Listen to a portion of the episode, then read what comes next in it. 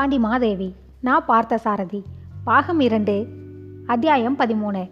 சுசீந்திரம் கைமுக்கு தண்டனை. குணவீர பண்டிதர் பந்து உரையாடிவிட்டு போன மறுநாள் காலை மகாராணி வானவன் மாதேவிக்கு அரண்மனையில் இருப்பு கொள்ளவில்லை. அரசபோக ஆடம்பரங்களின் நடுவே எல்லோரும் வணங்கத்தக்க நிலையில் இருந்தும் உள்ளத்தின் ஏதோ ஒரு பகுதி நிறையாமலே இருந்து கொண்டிருந்தது. நிறைந்த வசதிகள் நிறையாத நெஞ்சம் உயர்ந்த எதிர்கால நினைவுகள் உயராத நிகழ்கால சூழ்நிலை.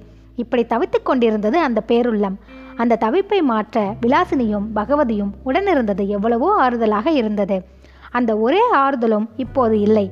அன்று விடிந்ததும் வானவான் மாதேவிக்கு விலாசினி திடீரென்று தந்தையோடு ஊருக்கு சென்று விட்ட செய்தி தெரிந்தது.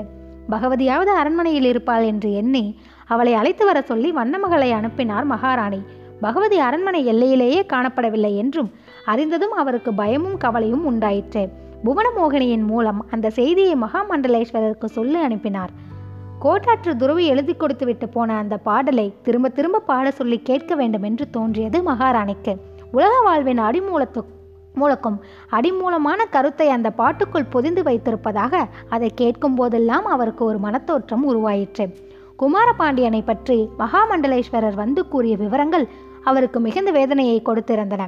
மகனை பற்றிய கவலை மகன் ஆள வேண்டியதாயிருந்தும் அவனால் ஆளப்படாமல் இருக்கிற நாட்டை பற்றிய கவலை மலர் போன்ற உள்ளம் கொண்ட மகாராணிக்கு இத்தனை கவலைகளையும் சற்றே மறந்து புனிதமான சிந்தனைகளில் ஈடுபட அந்த பாடல் உதவி செய்தது.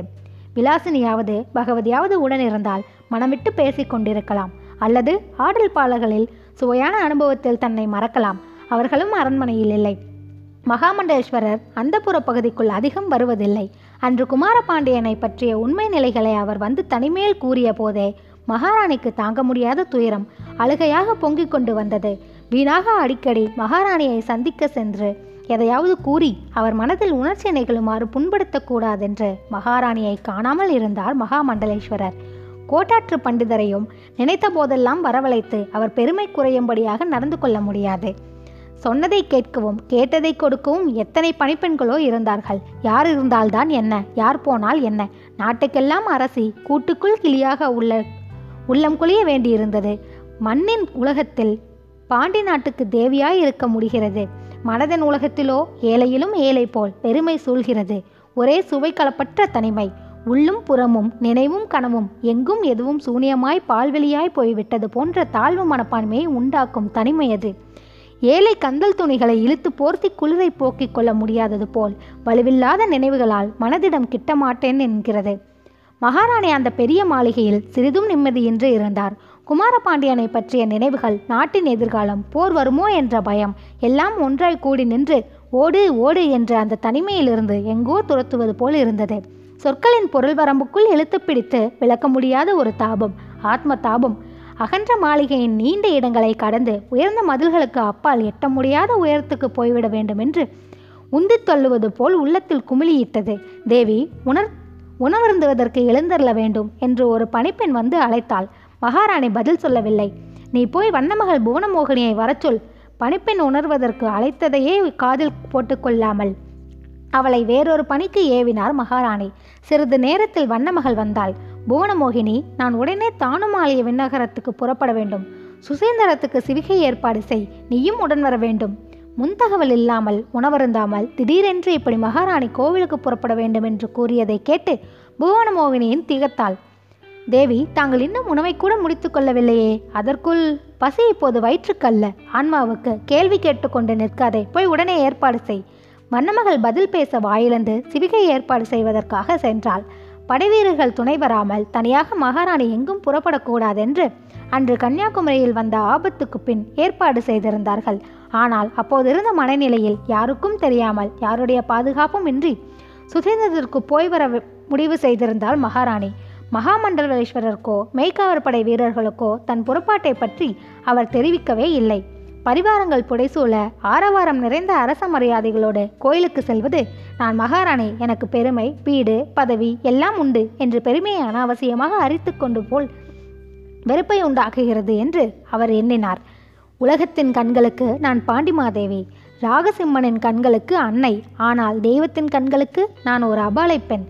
எளிவன் செல்வந்தனுக்கு முன் இரவல் நகைகளையும் ஆடை அணிகளையும் பூண்டு தன்னை பெரிதாக காண்பித்து கொள்ள முயல்வது போல் அபலையாக இருந்து கொண்டு அரசியாக பெருமை கொண்டக்கூடாது.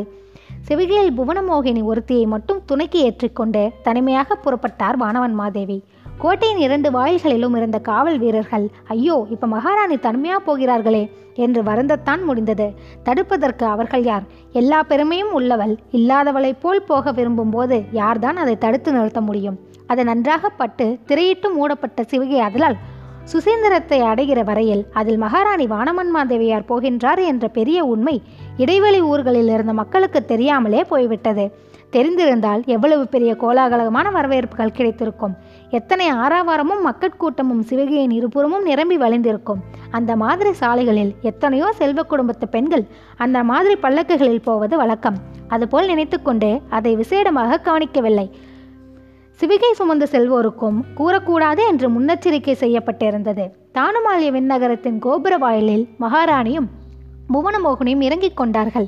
கோயில் முன்புறமும் உள்ளேயும் கூட்டம் அதிகமாய் இருந்தது தேவி இன்றைக்கு இந்த கோயிலில் உள்ள தெய்வீ நீதி மண்டபத்தில் ஏதோ முக்கியமான வழக்கில் தீர்ப்பு கூறி கைமுக்கு தண்டனை நிறைவேற்றப் போகிறார்களாம். இவ்வளவு கூட்டமும் கைமுக்கு தண்டையை காண்பதற்கு கூடியிருக்கிறது என்று புவனமோகினி விசாரித்து கொண்டு வந்து கூறினாள். சாதாரண உடையில் சாதாரண பெண்கள் போல் கூட்டத்துக்குள் புகுந்து சென்ற அவர்கள் யாருடைய பார்வைக்கும் படாமல் தப்பியது வியப்புதான். புவனமோகினி இந்த கோயிலுக்கு வந்தால் மட்டுமே இரு சிறப்பு இங்கே படைத்து காத்து அளிக்கும் முப்பெருங்கடவுளரின் ஒன்றுபட்ட அம்சத்தை தெய்வமாக வணங்குகிறோம். மகாராணி வண்ணமகளிடம் கூறிக்கொண்டே சந்நிதிக்கு முன் சென்று வணங்கினார். அர்ச்சகர் அருகில் வந்து பார்த்து அடையாளம் கண்டு கொண்டார் அவருக்கு கையும் காலும் பதறி நடுங்கின. தேவி இதென்ன கோலம்? இப்படி தனியாக சரியாக பேச முடியாமல் வாய்க்குளறியது அவருக்கு. ஆள்காட்டி விரலை இதழ்வாயில் பொருத்தி பேசாமல் இருக்குமாறு அர்ச்சகருக்கு சாடை காட்டினார் மகாராணி. அவர் அடங்கினார். கைகூப்பி வணங்கிக் கொண்டே நெடுநேரம் நின்றிருந்தார் மகாராணி. முகத்திலும் கண்களிலும் தெய்வீக நிலை உயர்ந்தது. உலகத்தை மறந்த பெருநிம்மதியில் திளைக்கும் ஓர் அருள் இன்பம் சிறிது நாளிகை தொடர்ந்தது. வழிபாடு முடிந்தது. அர்ச்சகரே இன்று ஏதோ கைமுக்கு தண்டனை நடைபெறுகிறதாமே. வரும் வழியில் இருந்த கூட்டத்தை பார்த்து இவள் விசாரித்து கூறினாள் அது என்னவென்று விவரம் சொல்லுங்கள் மகாராணி கேட்டார். தேவி தங்களுக்கு தெரியாததொன்றும் இல்லை. நாஞ்சல் நாட்டின் எப்பகுதியில் தெய்வ குற்றம் ஒழுக்கக்கேடு முதலிய பெரு பேரநீதிகள் செய்தவர் மீது அவ்வநீதிக்கு ஆளான எவர் வழக்கு தொடர்ந்தாலும் அவ்வழக்கை பன்னெடுந்தலைமுடையர்களாக இந்த கோயிலில் உள்ள தெய்வ நீதிமன்றத்தார் தீர விசாரித்து தீர்ப்பு கூறி வருகிறார்கள். குற்றம் செய்தவர்கள் கைமுக்கு தண்டனை பெறுகிறார்கள். இக்கோவிலில் தெய்வ நீதிமன்றத்தார் கைமுக்கு தண்டனைக்கென்றே ஒரு பெரிய நெய்க்கொப்பரையும் பொன்னார் செய்த நந்தி சிலை ஒன்றும் வைத்திருக்கின்றதை தாங்கள் அறிவீர்கள். தண்டனைக்குரியோராக தீர்ப்பு பெறுவோர் கொப்பரை நிறைய காய்ந்து கொதிக்கும் நெய்க்குள் கைவிட்டு அடியில் கிடக்கும் பொன்னந்தியை வெளியே எடுக்க வேண்டும். தென்பாண்டி நேட்டிலேயே பெரிதாக நினைக்கப்படும் இந்த தண்டனையை கடந்த நான்கைந்து ஆண்டுகளில் எவருக்குமே அளிக்கப்படவில்லை. அதாவது கைமுக்கு தண்டனை பெருமளவுக்கு இந்த சில ஆண்டுகளில் இந்த பகுதியில் யாரும் குற்றம் செய்யவில்லை. சென்ற திங்களில் திருவட்டாறு ஆதிகேசவ விண்ணகரத்தில் வழிபாட்டுரிமை பெற்ற சோழிய அந்தனர் ஒருவருடைய புதல்வன் அதே விண்ணகரத்து கோயிலின் விலைமதிப்பற்ற பொன்னலிகன்களை திருடிக்கொண்டு யாரிடமும் சொல்லிக்கொள்ளாமல் திடீரென்று எங்கோ மறைந்து விட்டான் சோழிய அந்தனர் தம் மகன் தான் திருடி சென்றிருக்கிறான் என்பதை அறிந்து கொண்டு விட்டார். புதல்வன் செய்தது குற்றமே என்று தயக்கமின்றி சுசீந்திரம் தெய்வ நீதிமன்றத்தாருக்கு அக்குற்றத்தை அறிவித்து விட்டார் அவர். எனினும் குற்றம் செய்த சோழிய இளைஞன் அகப்படவில்லை. இரண்டு மூன்று நாட்களுக்கு முன்னால் காந்தலூரில் ஒரு பொற்கொல்லன் வீட்டில் விண்ணகரத்து பொன்னகைகளை அழித்து உருக்கி விடுவதற்கு முயன்று கொண்டிருந்த போது அந்த சோழிய இளைஞனை பிடித்து விட்டார்கள். என்று தீர்ப்பு கூறுகிறார்கள். நீண்ட நாட்களுக்கு பின்னர் நடைபெறும் கைமுக்கு தண்டனையாகையால் மக்கள் திருவிழா கூட்டம் போல் பார்ப்பதற்கு கூடிவிட்டார்கள். கைமுக்கு மண்டபத்துக்கு பக்கம் போவதற்கே பரிதாபமாக இருக்கிறது என்றார் அர்ச்சகரம் கல்மணம் படைத்த அந்த சோழிய அந்தனர் என் மகனானால் என்ன? வேறவனானால் என்ன? செய்தது தவறு பெற வேண்டியது தண்டனைதான் என்று பாசத்தை மறந்து நியாயத்தை ஒப்புக்கொள்கிறார். ஆனால் நான் உங்களிடம் எப்படி சொல்வேன்? மகாராணி அவனை பெற்ற அந்த சோழியன் அங்கையின் கதறல் அந்த மண்டபத்தையே சோக வெள்ளத்தில் மூழ்க செய்திருக்கிறது. அந்த தாய் தூணில் முட்டிக்கொள்கிறாள் முறையிடுகிறாள். என் மகன் கையை கொப் நெய்க்கொப்பரைக்குள் விடும் முன் நானே கொப்பரையின் கொதிக்கும் நெய்க்குள் பாய்ந்து உயிரை விட்டு விடுவேன் என்று அடம் பிடிக்கிறாள். அவளுக்கு ஒரே மகன் அவன் தந்தைக்கு நியாயம் பெரிதாக தெரிகிறது தாய்க்கு பாசம் பெரிதாக தெரிகிறது. தாய் ஈரைந்து திங்கள் வயிற்றில் சுமந்தவள். என்ன செய்வது தேவி? தாயாக இருந்தால்தான் மகனை உணர முடிகிறது. அடியானாக இருந்தால்தான் தெய்வத்தை உணர முடிகிறது. ஆண்டவனாக இருந்தால்தான் அடியாளின் வேதனை தெரிகிறது. வாழ்க்கை நேதி அப்படி அமைந்து கிடக்கிறது. அர்ச்சகர் உணர்ச்சிகரமாக உருக்கமாக தம் மனதில் புதைந்து கிடந்த துன்பங்களை மகாராணிக்கு முன் கொட்டினார். அவர் முடித்ததும் மகாராணி ஆவலோடு கேட்டார் அதெல்லாம் சரி முடிவு என்ன ஆயிற்று? கைமுக்கு தண்டனையை நிறைவேற்றினார்களா இல்லையா?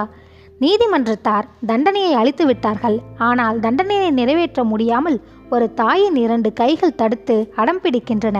நெய்க்கொப்பரை கொதித்து கொண்டிருக்கிறது. இவ்வளவு கூட்டமும் அதைத்தான் வேடிக்கை பார்க்கப் போகிறது. முடிவு என்ன ஆகுமோ தெரியவில்லை. அர்ச்சகருடைய வார்த்தைகளை கேட்டு முடித்ததும் மகாராணி வானவன் மாதேவியார் பெருமூச்சு விட்டார். அவருடைய பேச்சு மகாராணியின் மனதில் இரண்டொரு சொற்களை ஆழப்பதித்து விட்டது. தாயாக இருந்தால் மகனை உணர முடிகிறது. ஆண்டவனாக இருந்தால்தான் அடியானின் வேதனை தெரிகிறது. யாரும் அறியாமல் புதையலெடுத்து எளியவன் அதனை திரும்ப திரும்ப தனிமையில் தான் மட்டும் பார்த்து மகிழ்வது போல் இந்த உயிரோட்டமுள்ள வாக்கியங்கள் அவர் மன ஆழத்தை தொட்டு துடிப்பு ஊட்டின. தெய்வ நீதிமன்றம் அந்த கோவிலின் வேறொரு பகுதியில் இருந்தது. ஏக்கத்தோடும் அனுதாபத்தோடும் நிராசையோடும் அந்த பக்கம் திரும்பி பார்த்தார் மகாராணி. கூட்டம் திரள் திரளாக தெய்வ நீதிமன்றம் இருந்த பகுதிக்குள் சென்று கொண்டிருந்தது.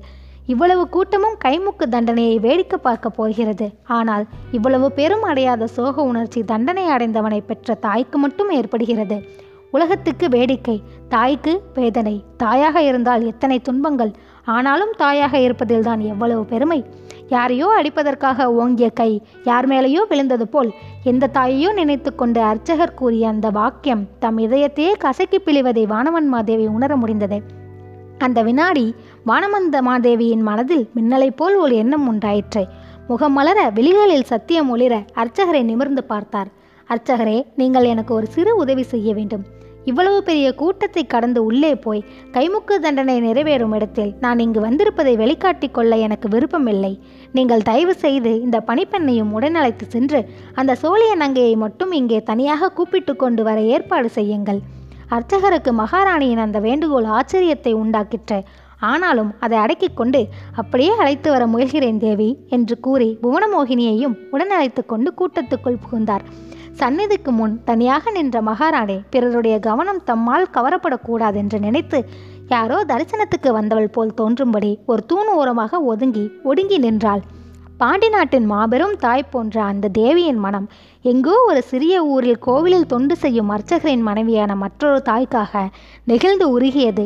உலகத்தில் எங்குமே எதற்காகவும் தாய்க்குளம் மனவேதனை படக்கூடாது என்கிற மாதிரி ஒரு பரந்த கருணை அந்த மகாராணியின் நெஞ்சில் அந்த சில கணங்களில் வந்து நிறைந்து கொண்டது. ஒரு தாயின் துன்பத்தை உணர இன்னொரு தாய் ஆகா உலகத்து தாய் குலத்தின் இணையற்ற பெருமை அது அர்ச்சகரும் புவனமோகினியும் எப்படியோ அந்த சோழிய நங்கையை அழைத்து வந்து விட்டனர். அவளை சுற்றி ஒரு சிறிய கூட்டமும் வந்தது. அழுது அழுது சிவந்த கண்கள் வெளிரிய முகம் கலைந்த கூந்தல் முகம் முழுவதும் தன் மகனின் உயிர் காப்பதற்கு வீறு கொண்டிருந்த தாய்மை வெறி. பார் இதுதான் உலகத்தின் தாய்மை துடிப்பின் உண்மை ஓவியம் என்று எழுதி ஒட்டியிருப்பது போன்ற முகம் அவளுக்கு. அவளை சுற்றிலும் பைத்தியத்தை பார்க்க வருவது போல் தொடர்ந்து வந்த கூட்டத்தை அர்ச்சகர் ஏதோ சொல்லி அதட்டி விரட்டினார். அந்த தாயும் அர்ச்சகரும் புவனமோகினியும் மகாராணி நின்று கொண்டிருந்த தூணுக்கு அருகே வந்தனர். அர்ச்சகரையும் புவனமோகினியையும் ஒதுங்கி செல்லுமாறு குறிப்பு காட்டிவிட்டு அவளை நோக்கி வா அம்மா உன் துன்பத்தை கேள்விப்பட்டேன். என் மனம் பெரிதும் கலங்கியது. எனக்கு மட்டுமல்லை அம்மா உலகத்து தாய்மார்களுக்கு எல்லோரும் துன்பப்படவே பிறந்திருக்கிறோம். இந்த நாட்டு மகாராண வானமன் மாதேவியை பற்றி நீ கேள்விப்பட்டிருப்பாய். அவர் கூட தம் மகனை எண்ணித்தான் ஓயாமல் கலங்கிக் கொண்டிருக்கிறார். நாம் என்ன செய்வது? நாம் பெற்ற பிள்ளைகள் அசடுகளாக இருந்துவிட்டால் அவர்களுக்கும் சேர்த்து நாம் தான் வருத்தப்பட வேண்டியிருக்கிறது. என்று தாம் இன்னாரென காட்டிக்கொள்ளாமல் மூன்றாவது மனிதர் தற்செயலாக அனுதாபப்படுவது போல் பேசினார் மகாராணி. அந்த சோழிய நங்கை விக்கலும் விசும்பலுமாக வெடித்து கொண்டு வரும் அழுகையோடு சீறினாள். இவ்வளவு ஆறுதல் சொல்கிறீர்களே உங்களுக்கு ஒரு மகன் இருந்து அவனும் இவ்வாறு திருடிக்கொண்டு ஓடி அகப்பட்டு விட்டால் அவன் கைமுக்கு தண்டனை அடைவதைக் கண்டு உங்களால் பொறுமையாக இருந்துவிட முடியுமா? பெரிய அவ்வை மூதாட்டியை போய் கூப்பிட்டு விட்டு இந்த இரு- இருந்த இடத்தில் இருந்து கொண்டே எனக்கு அறிவுரை சொல்ல வந்து விட்டீர்களே யார் நீங்கள்? உங்களுக்கு என்ன அக்கறை இதில்? அம்மா நானும் உன்னை போல் ஒரு தாய். எனக்கும் ஒரு மகன் இருக்கிறான். மகாராணி ஒவ்வொரு சொல்லாக நிறுத்தி பதில் கூறினாள். வானன் மாதேவியின் உள்ளத்தில் பேரிடியை பாய்ச்சி இருந்தால் அந்த சோழிய நங்கை. உனக்கும் ஒரு மகன் இருந்து அவனும் இப்படி திருடிக்கொண்டு ஓடி அகப்பட்டிருந்தால் சரியாக கேட்டிருந்தாள் அவள். ஆம் எனக்கும் மகன் இருக்கிறான். அவனும் ஒரு விதத்தில் திருடி இருக்கிறான். மகாராணி மனதுக்குள் சொல்லிக்கொண்டாள் அவருடைய மனம் வலித்தது மிகவும் வலித்தது.